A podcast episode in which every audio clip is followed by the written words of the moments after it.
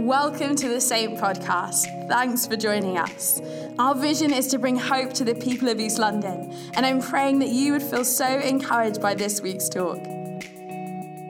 I was going to share in just a couple moments, but before we do that, I'm just going to read from the passage today, which is Acts chapter 3, verses 1 to 19. Acts chapter 3, verses 1 to 19. And the words hopefully should come up on the walls behind me as well. I'm just going to read before Al comes up and shares with us. Acts chapter 3, verses 1 to 19 says this that one day Peter and John were going up to the temple at the time of prayer at 3 in the afternoon. Now, a man who was lame from birth was being carried to the temple gate called Beautiful, where he was put every day to beg from those going into the temple courts. When he saw Peter and John about to enter, he asked them for money. Peter looked straight at him, as did John. and Peter said, Look at us. So the man gave them his attention, expecting to get something from them. Then Peter said, Silver or gold I do not have, but what I do have I give to you. In the name of Jesus Christ of Nazareth, walk. Taking him by the right hand, he helped him up, and instantly the man's feet and ankles became strong. He jumped to his feet and began to walk. Then he went with them into the temple courts, walking and jumping and praising God. When all the people saw him walking and praising God, they recognized him as the same man who had been sitting begging at the temple gate called Beautiful, and they were filled with wonder and amazement at what had happened to him. While the man held on to Peter and John, all the people were astonished and came running to them in the place called Solomon's colonnade. When Peter saw this, he said to them, Fellow Israelites, why does this surprise you? And why do you stare at us as if it's by our own power or godliness that we made this man to walk? The God of our fathers has glorified his servant Jesus. You handed him over to be killed and you disowned him before Pilate, though he had decided to, to let him go. You disowned the holy and righteous one, and you asked that a murderer be released to you. You killed the author of life, but God raised him from the dead. And we are witnesses of this. By faith, in the name of Jesus, this man whom you see and know was made strong. It is Jesus' name and the faith that comes through him that has completely healed him, as you can all see. Now, fellow Israelites, I know that you acted in ignorance, as did your leaders. But this is how God fulfilled what he had foretold through all the prophets, saying that this, his Messiah, would suffer. Repent then and turn to God so that your sins may be wiped out and that times of refreshing may come from the Lord. Fantastic. Um, welcome again to those of you watching online. Today's message is called The Repentance Revolution. The Repentance Revolution. And I'm really excited to preach to you tonight because I've been um, uh, praying and, and thinking and, and reading and, and, and just sort of sitting with this message for a while. But I've just sensed God speak to me about the need for us as a church community to, to get, connect again with the, the, kind of reset button that is repentance, to, to make space for God to kind of refresh us and heal us in our lives. What is repentance? Well, it's kind of this outdated concept. And when did you last talk about repentance? It's one of those words like, what, it, what repentance, revolution, what is that? Repentance simply just means saying sorry to God. Oxford English Dictionary, I looked this up, look at this definition. It says this repentance is the action of repenting, sincere regret or remorse. Each person who turns to God in genuine repentance and faith will be saved. The Oxford English Dictionary is preaching the gospel. In other words, when you repent, you, you turn to God and, and, and you make your life right with Him, make it new. You turn away from the stuff that you know is wrong and you commit to living God's way. And so repentance means saying sorry on a, like a regular basis to God. And the more I've been reading, the more I've been studying, the more I'm convinced that when we learn how to do this, God does something remarkable in us and through us in Jesus' name. So I'd love us to begin with a word of prayer. Why don't you just close your eyes and let's invite the Holy Spirit to speak to each one of us. You know, preaching is not a, a kind of a TED talk. Uh, it, it's not anything that we do in our own strength. It's actually listening that happens when we invite the Holy Spirit to speak to our hearts. So right now, Holy Spirit, would you come? Come, Holy Spirit, speak to each one of us. Thank you that you love us. Thank you that you love us so much. And thank you that you love us too much to leave us the way we are. You want to transform us with your love. And Lord, we pray that tonight you would help us to connect again with you in a powerful way in Jesus' name. Amen. I want to start with a question tonight. What is your breakup song? I mean, I assume you have one, right? I mean, what is your like breakup song? Maybe you're a Belieber uh, and um, it's Justin Bieber. Maybe it's like sorry. Is it too late now to say sorry? Is that anybody? No? Don't clap. Don't clap. Don't clap. No Justin Bieber fans here tonight. Okay, maybe Adele. Maybe Adele is like your go- Adele is always good for a breakup song, right? You know, Justin Bieber, sorry, went straight to number one. Adele maybe saw it and thought, I'm going to write a lot of songs about heartbreak. Any one of her songs could be a good breakup song. But let's take Hello. Do you know one? Hello? I don't feel, I don't feel at all confident. I don't feel at all confident tonight, okay? Hello, let me quote hello from the other side. I must have called a thousand times to tell you I am sorry for everything that I've done. Straight to number one. Like straight to number one. Maybe it's like a thing. If you want to write a song that goes straight to number one, make it a breakup song. Make it like an I'm sorry song. I remember my first breakup song.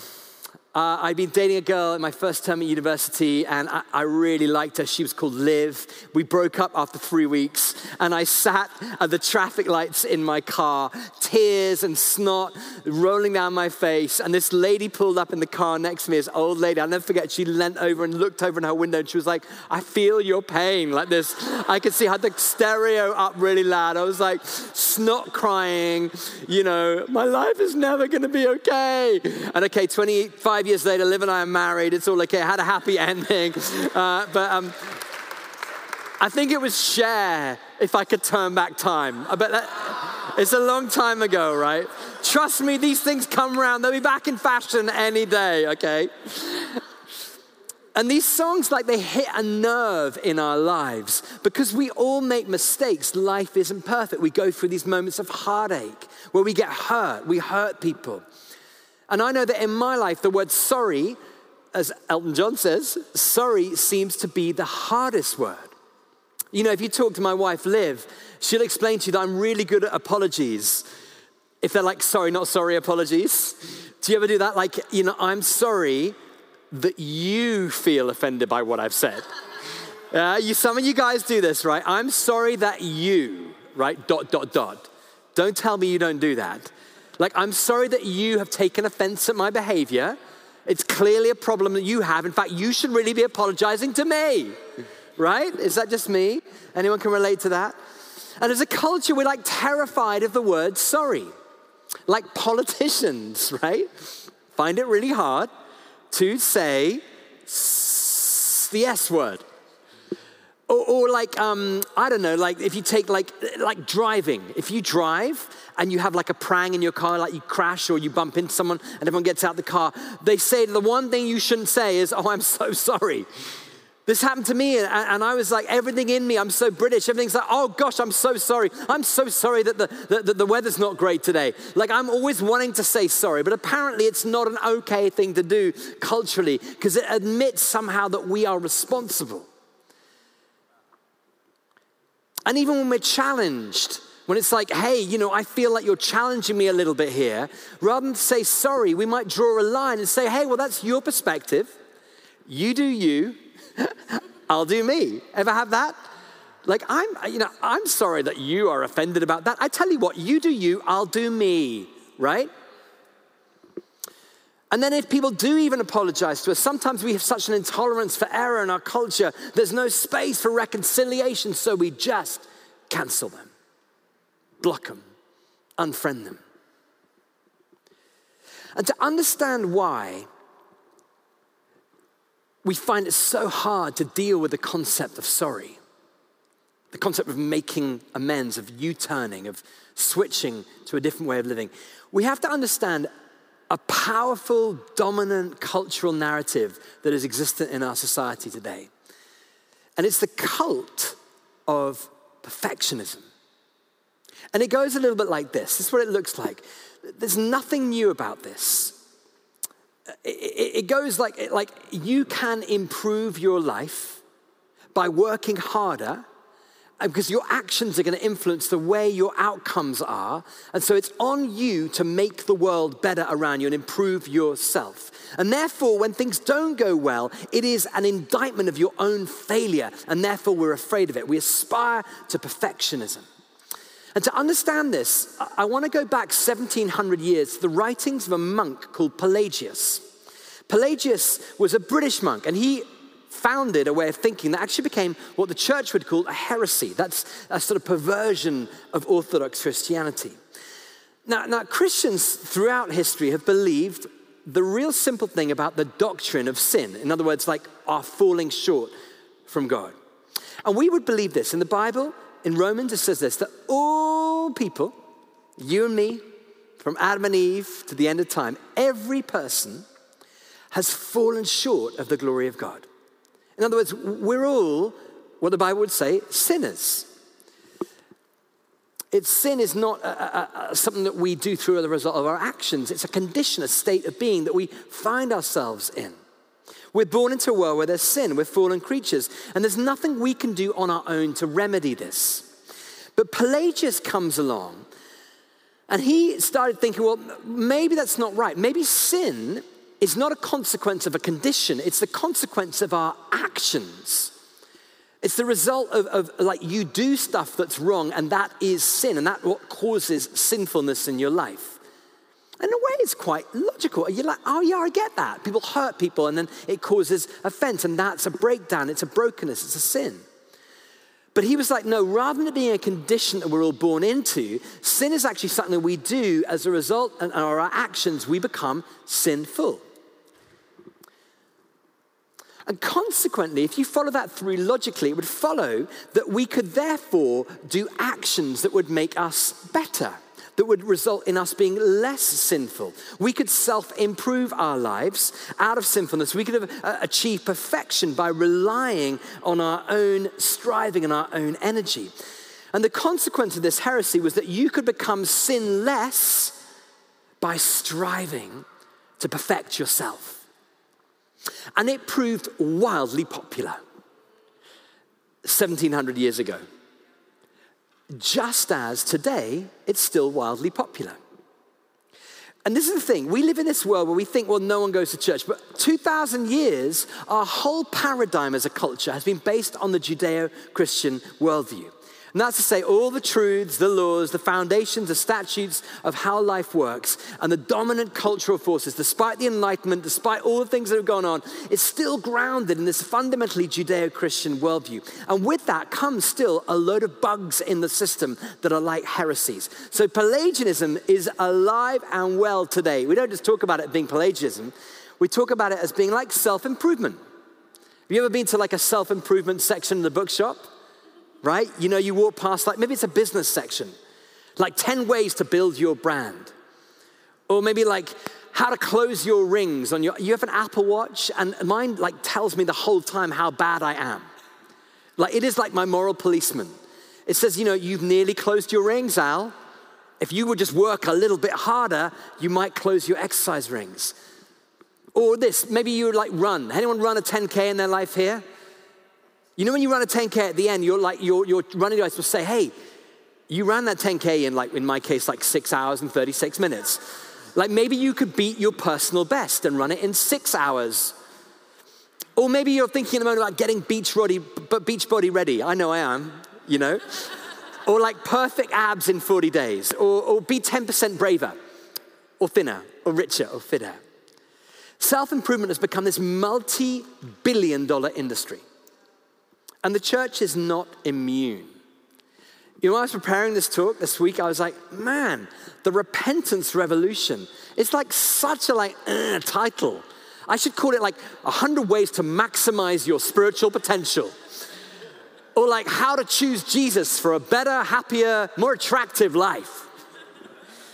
But the truth is, it just doesn't work like that. So I had a, I had a hamster when I was like six years old. Um, anyone have a hamster as a pet? Oh, I love this hamster. I, it arrived for my sixth birthday. It was called Hammy the hamster. My parents let me name it. Very uncreative. I was like, what are you going to call it? Hammy the hamster. And it had a little cage and it had a wheel in the cage. And basically, day one, I'm like, this is amazing, this little cuddly thing. And I was like, what does it do? And day one, I watched it. Day two, I came back. All it did was this it got in the cage, I'd poke it, it woke up, it got into a little wheel that span round and round and round. You ever see that? It's like little paws running. It got on the wheel, was so excited about it being on the wheel. The hammy, the hamster, was like running, and his little legs are like running, and he's looking at me like, I'm running in my wheel. It's the best thing ever. And he'd run and run and run, and then eventually get tired and he'd sit down and go to sleep again. And I looked at this, I was like, this is the worst present in the world. Like, this is the saddest thing. Like, what is this guy doing? It's like he's running and running and running, but he's never going anywhere. Like he's achieving nothing with his life. He doesn't even realize it. He wakes up in the morning, gets on the wheel, and he runs and he runs and he runs, and he's not going anywhere. Nothing is happening in Hammy's life. So the third day, I decided I would release Hammy. And I opened the door on the hamster cage. You know what's going to happen, right? And Hammy wakes up and he's like, this is my moment. All these days on the treadmill, preparing myself for this moment. And he's off out the cage. It was like the Shawshank Redemption. He's gone. And he runs across the floor of the room. I'm like, whoa, Hammy, I didn't know you could run so fast. And he's gone and he's gone under the sofa. And I was like, Mom, Hammy's gone. We never saw Hammy again. He was gone. He took his moment, made his break for freedom. Still traumatized. I need like prayer for Hammy. I was never allowed a pet again. That was it. I wonder how many of us are like trapped on the hamster wheel of self improvement. You know, we think of spirituality as like bettering our souls, a pathway to enlightenment. And we replace the traditional mirror of like self examination with like the false mirror of our social media feeds in the hope that somehow we'll build a better life for ourselves.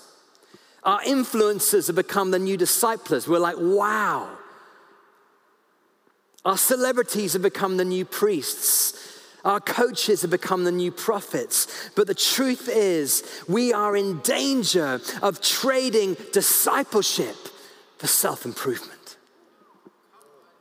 And in the end, we're just left feeling exhausted feeling disappointment, feeling like we're running and running and running, but not getting anywhere in our lives. Sometimes we run to like experiences, but the drugs don't work, they only make things worse. Sometimes we run into the arms of another, like relationship. Somehow we're going to fill that hole in the hope that, that somehow, if I'm needed, maybe that will validate me as a human being. This is how Marianne, the lead character in Sally Rooney's novel Normal People, puts it.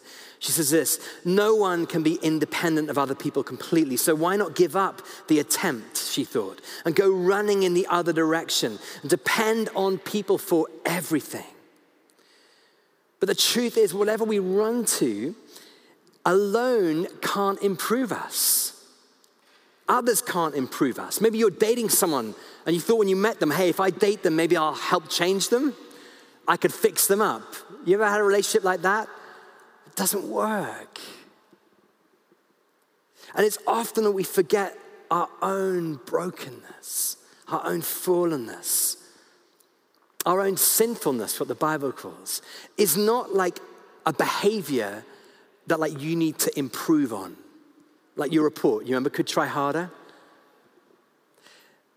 It's actually a condition that we need saving from. And here's the good news Jesus wants to liberate you from the hamster cage of your life so that you can run with purpose the race marked out for you so that you can follow him and the secret to this the, the, the kind of the door on the hamster cage is the life lived in a place of repentance. Repentance is a secret weapon in the life of the soul. And putting your trust not in like human effort or, or, or like Pelagianism or self improvement or perfectionism. Instead, literally learning to live a life that is constantly turning and returning back to the source of hope and forgiveness, Jesus. In fact, it's so important to God that when you start to read the theme of repentance in the New Testament, you'll find that all the way through, God begins by saying, Repent. He needs you and I to hear this, maybe tonight. I mean, look with me. Start with John the Baptist who announces Jesus coming. Matthew 3, verse 2. He says, he begins his first sermon. He says, Repent, for the kingdom of heaven is at hand. Starts with like opening joke. Hey, everybody, repent. And then Jesus arrives. And the first thing Jesus says when he stands up and preaches in Matthew 4, verse 17, his first sermon, is this Repent, for the kingdom of heaven is at hand. Do you get there's a theme happening here? Fast forward to Peter in the day of after the day of Pentecost in Acts 2, verse 38. In his first sermon, he says this repent and be baptized. You see, God is trying to say something to us that's powerful, that's revolutionary, that's liberating. It's what the German pastor Bonhoeffer, who was martyred by the Nazis, said this When Christ calls a man or woman, he bids them to come and die. In other words, we're not called to self improve our lives. We're called to lose our lives, to lay them down on the altar of sacrifice. And it's only when we lay our lives down that we truly understand the message of Jesus. Bonhoeffer continues, says this The community of saints is not an ideal community consisting of perfect and sinless men and women, where there's no need of further repentance no, it is a community which proves that it is worthy of the gospel of forgiveness by constantly and sincerely proclaiming God's forgiveness. So here's the deal God loves you, He wants you to be forgiven. He wants you to be free of guilt and shame, to experience His love, to be free of the cult of perfectionism, to enjoy life in all its fullness. But to do that, a little revolution has to happen in your life. What's a revolution? It's when you overthrow a dominant system in order to effect change. So, in your life today, I wonder if God might be calling you to get the re- repentance bug again. Because when we do that, what begins to happen is it's revolutionary. It changes the way we operate as a human being. It's actually God's plan for us from the beginning. In fact, the passage that, that Temi just read for us from Acts chapter 3, verse 19, is Peter's second sermon in the Bible. And again, he gets all the way through this amazing story. He's healed this person, and God's done amazing things, and crowds are gathering. And he thinks, I got the microphone. So he stands up, and again, the message is this verse 19 Repent then and turn to God so that your sins may be wiped out. And the analogy, the word in the Greek there, is the word that you would use for wiping clean a papyrus. In those days, they didn't use paper. They would use papyrus, which was like a, a, kind of manuscript, and you'd write on it in ink that didn't have acid in it, so it wouldn't pierce the surface of the papyrus. And what would happen, the ink would dry, and you'd be able to keep that ink on the papyrus until you got a wet sponge and you'd wet the sponge and you'd wipe the papyrus and the ink would come off and you'd be able to start again and reuse the papyrus. So think of it like a whiteboard. When you write on a whiteboard, you get the marker out and you, you kind of write, and then at the end of the day, you wipe it with the whiteboard and there's nothing left on the whiteboard. What Peter is saying is that when you repent, your sins are literally wiped out. It's select all and delete in your life. And I wonder for you today, what are the things that you just feel are holding you back? The things that cause you shame and pain and separation and cost you your intimacy with God, that make you like lose your first love and your passion or your purpose and your sense of joy and calling. I wonder what it is for you. You know, maybe it's anger. Maybe it's a, a struggle like pornography that, that, that, you're really ashamed about, but you can't break the cycle of going over and over the same thing. Maybe it's drinking to excess. You're like, yeah, to have fun, I've just got to put on party face. And you feel that void and you think, well, I'm only going to be popular if I go large. So let's buy around just for me. Or maybe it's like the worship of material things. Like, if I buy this thing or aspire to that, if I live a Love Island lifestyle, then I will be perfect. Maybe it's trading that call to walking in obedience and celibacy and faithfulness for promiscuity and the shame and the dysfunction and the, the dishonor that, that brings you. You know, deep down inside, you're like, I'm, I'm better than that. Or maybe you're sitting there thinking, well, I have nothing on this. I mean, I'm good. I'm like, I'm not feeling any of that stuff out. maybe it's pride. maybe we're like, ah, you know what? Sorry, not sorry. You do you, Jesus, I'll do me. Maybe it's self sufficiency. But here's the good news God knows you, He loves you. Sure, the devil knows you. The devil knows your name, but he calls you by your sin anger, addict, adulterer, liar, lustful, loser. The devil knows your name, but chooses to call you by your sin. God knows your sin, but he chooses to call you by your name. He says, You're my child, you're my beloved. You're better than that. You can be free of that. You've got a destiny. You've got a calling. You've got a purpose. Since the beginning of time, I have planned and purpose for you to grow and flourish and become more than a conqueror. You don't have to be trapped in a cycle of sin your whole life. And it's at the cross that God does this. That's why we have a cross behind us in church.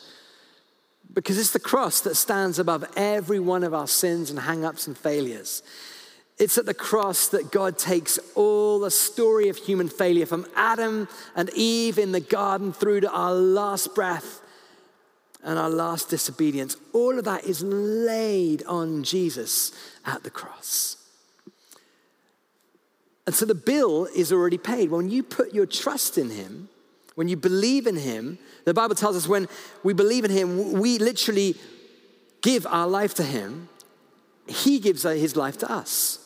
Jesus dies on that cross, you die on that cross. When Jesus rises from the dead, you rise from the dead. And now, when you put your trust in Him, Christ lives in you, and all bets are off. All things are possible. That's why Paul says, Christ in me, the hope of glory. In other words, repent, turn, and you'll find that not only do you get set free, but rather than lose, you win. You gain God's life rather than like lose your freedom.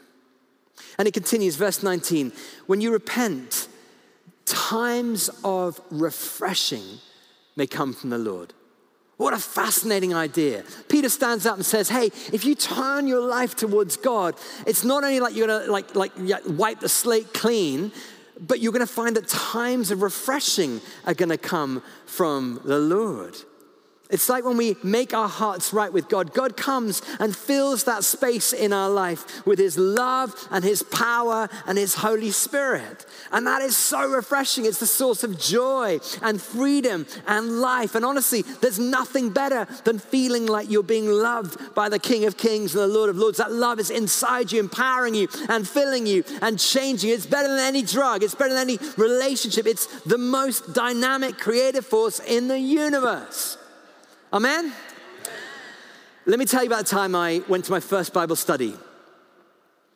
I sat down, I became a Christian a few weeks before, and I uh, was outside in this garden, this house, and everyone had Bibles. I, I, got my Bible, I got a new Bible, and I got it out. It was great. I got it out, and I sat down. Everyone got their Bibles out, everyone else got a pen out. I started rolling a joint. I was like, hey, it's Bible study time. I turn my Bible sideways. Great, like, like slit in the middle where you can put your Rizla. And I was like, this is perfect. Here we go. I was like, I had no idea that was not a cool thing to do at a Bible study. Just turn up and like start rolling a joint. All the Christians were like, what? What are you doing? And I was like, hey, it's Bible study, it's chill time. And they're like, have you read the Bible? I said, like, yeah, I'm in Genesis the earth is the Lord and everything's in it. You know, it's, it's great. Like, that's fine. So I'm sitting there, and they were so nice. They were like, hey, you know, Jesus just loves you, Al. You do you. And I think they kind of switched the Bible study out. They're sitting there skinning up this big joint, sitting there with these guys. I've been a Christian for just like a few weeks, and I'm 18 years old. And, and they said to me, um, hey, you know, I, I, wonder if we might do a little Bible study on, on, on like your body being the temple of the Holy Spirit. I was like, oh, that's an interesting idea. So they're like, yeah, you know, that's how God's designed you as a human being to, to be someone which God lives in by his Holy Spirit. I'm like, that's crazy. And then they went to Ephesians and they were like, hey, you know what? Not only that, but God wants to fill you with like a peace and a joy and the fruit of the Holy Spirit life, love, peace, joy, kindness, goodness, faithfulness. I was like, wow. And they said, not only that, but the way that happens in your life is that God fills you with the Holy Spirit and it starts to like do what no drug could ever do. I'm like, no way. Ephesians, they go, Ephesians, like, hey, here's the thing don't get drunk on wine, get filled with the Holy Spirit. In other words, don't get high, get holy. And I'm like, what? This is so much freer and cheaper than going out and buying a bag of hash. So I'm sitting there thinking, this is crazy. Hash in the 90s, by the way. Some of you are having your best night in church right now. So I'm there and I'm like, I had no idea. No one had ever told me that there was something better than what the world could give you. Maybe you're in that position tonight. And I remember sitting there and just thinking, oh Lord, I'm really sorry. I don't want to abuse this body you've given me, this temple, the Holy Spirit. I want you to fill me and help me live for you. And sure enough, the Holy Spirit began to fill me, and I found myself, I was like, I don't want to do that stuff anymore. I rolled this enormous joint and I threw it in the bush in that garden. That night, there was a squirrel in West London getting extremely high, having his best knife like ever. God wants you and I, some of you are like in deep shock right now, that analogy. It's okay, we're going to pray in a minute. God wants you to experience his power tonight. God wants you to be filled, whether you're watching this at home online or you're in the room tonight, not with the culture striving for perfectionism, not trying to perfect your soul, but to say, Lord, I can't do this on my own. I need your help. You know, God, God is so passionate about your life. He cares so much about you that He doesn't want you to do it on your own. He wants to come in and fill you and help you so that you might become what Paul writes about in Romans more than a conqueror. And you know, I genuinely believe when we do this stuff, we come back and we say, God, would you help me live for you? Even though we struggle, and we're going to keep struggling until we stand face to face at the end of time with God, we can do it when we come back and say, Lord, I'm sorry. Would you help me begin again? Lord, I'm sorry, I'm here again. Would you help me begin again? Lord, I'm just so sorry. I repent of all that stuff. And what happens is gradually, over time, the power of the Holy Spirit keeps refreshing you, keeps bringing freedom, that you don't have to look to the left and the right. You can just keep looking up, and God will do extraordinary things in your life. Your repentance leads to reconciliation.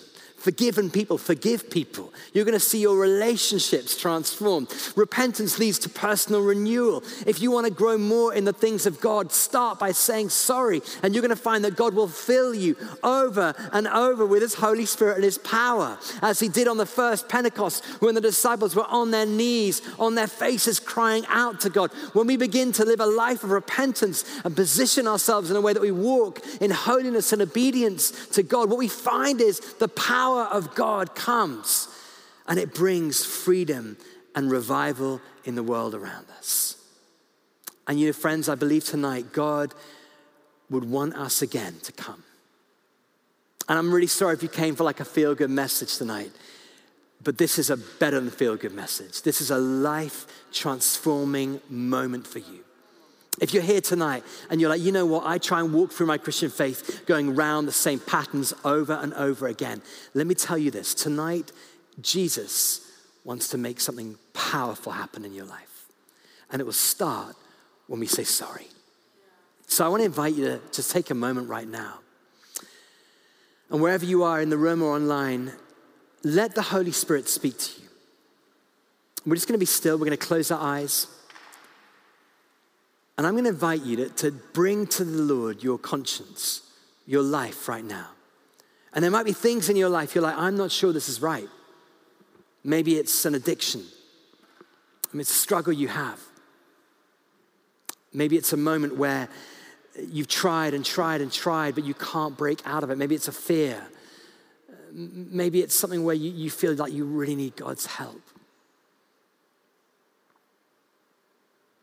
And maybe you're here and you're just longing for refreshing. You feel dry. That, as Peter says, the times of refreshing will come on you. That's what the Lord might want to do in your life tonight. So, what I'm going to ask that we do with our eyes closed, and you can join us online as well if you're doing this at home, is, is in a moment I'm going to ask you to stand. And I'm going to lead you in a simple prayer. If you're here tonight and you're like, I want to make a new beginning, no one's going to ask you what your sins are. I've got plenty. We'd take all night before we'd have time to talk about them all. But in this moment, if we want to mark a new beginning with God and take a stand, literally, and say, Lord, I want to turn my life again to the fullness of following you, then right now, wherever you are, if you're at home watching this, would you stand with me? Let's stand.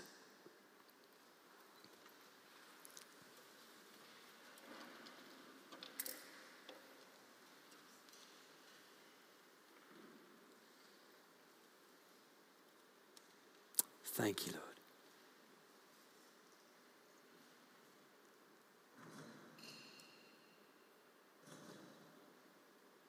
I'm going to give it a moment more. Maybe you're here tonight, you're like, you know, I, I just need hope. The word I have is hope. And maybe there's someone here watching online tonight and you're like, I need hope. Well, the message of Jesus is for you. Turn to God. The kingdom of God will come. Times of refreshing will come on you. Don't delay. Right now, God wants to minister to you. So come, Holy Spirit, right now.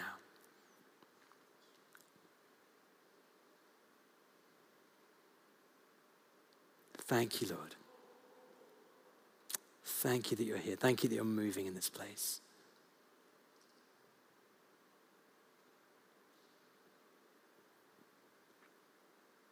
What to ask that we do, just as we stay standing, those who are standing, we're going to um, say the words of the confession together. And this is the liturgy that Church of England churches will say all across the land today, and they'll say it in traditional services as well as informal services. But these are powerful words. And maybe you've got something on your heart. You're like, I'm just so proud, I don't know where to begin. Or maybe you feel like, I'm so tired, God, I, I've given up, I've compromised in all these areas of my life. As we pray this prayer, it's powerful. It's like the spiritual reset button. And I'm going to pray this and we're going to pray this for each other and pray this over ourselves. And then I'm going to pray an absolution. That's like the pronouncement that you are free from your sins. There's nothing you can do to earn this. God has already said this. We're going to confirm this tonight. And so, why don't we pray these words? They're going to appear on the screens together. They begin, Almighty God.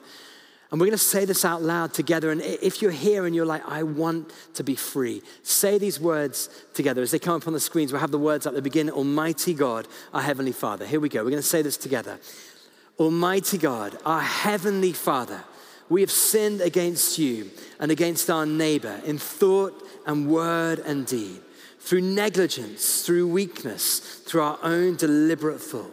We are truly sorry and repent of all our sins for the sake of your Son, Jesus Christ, who died for us, forgive us all that is past and grant that we may serve you in newness of life to the glory of your name.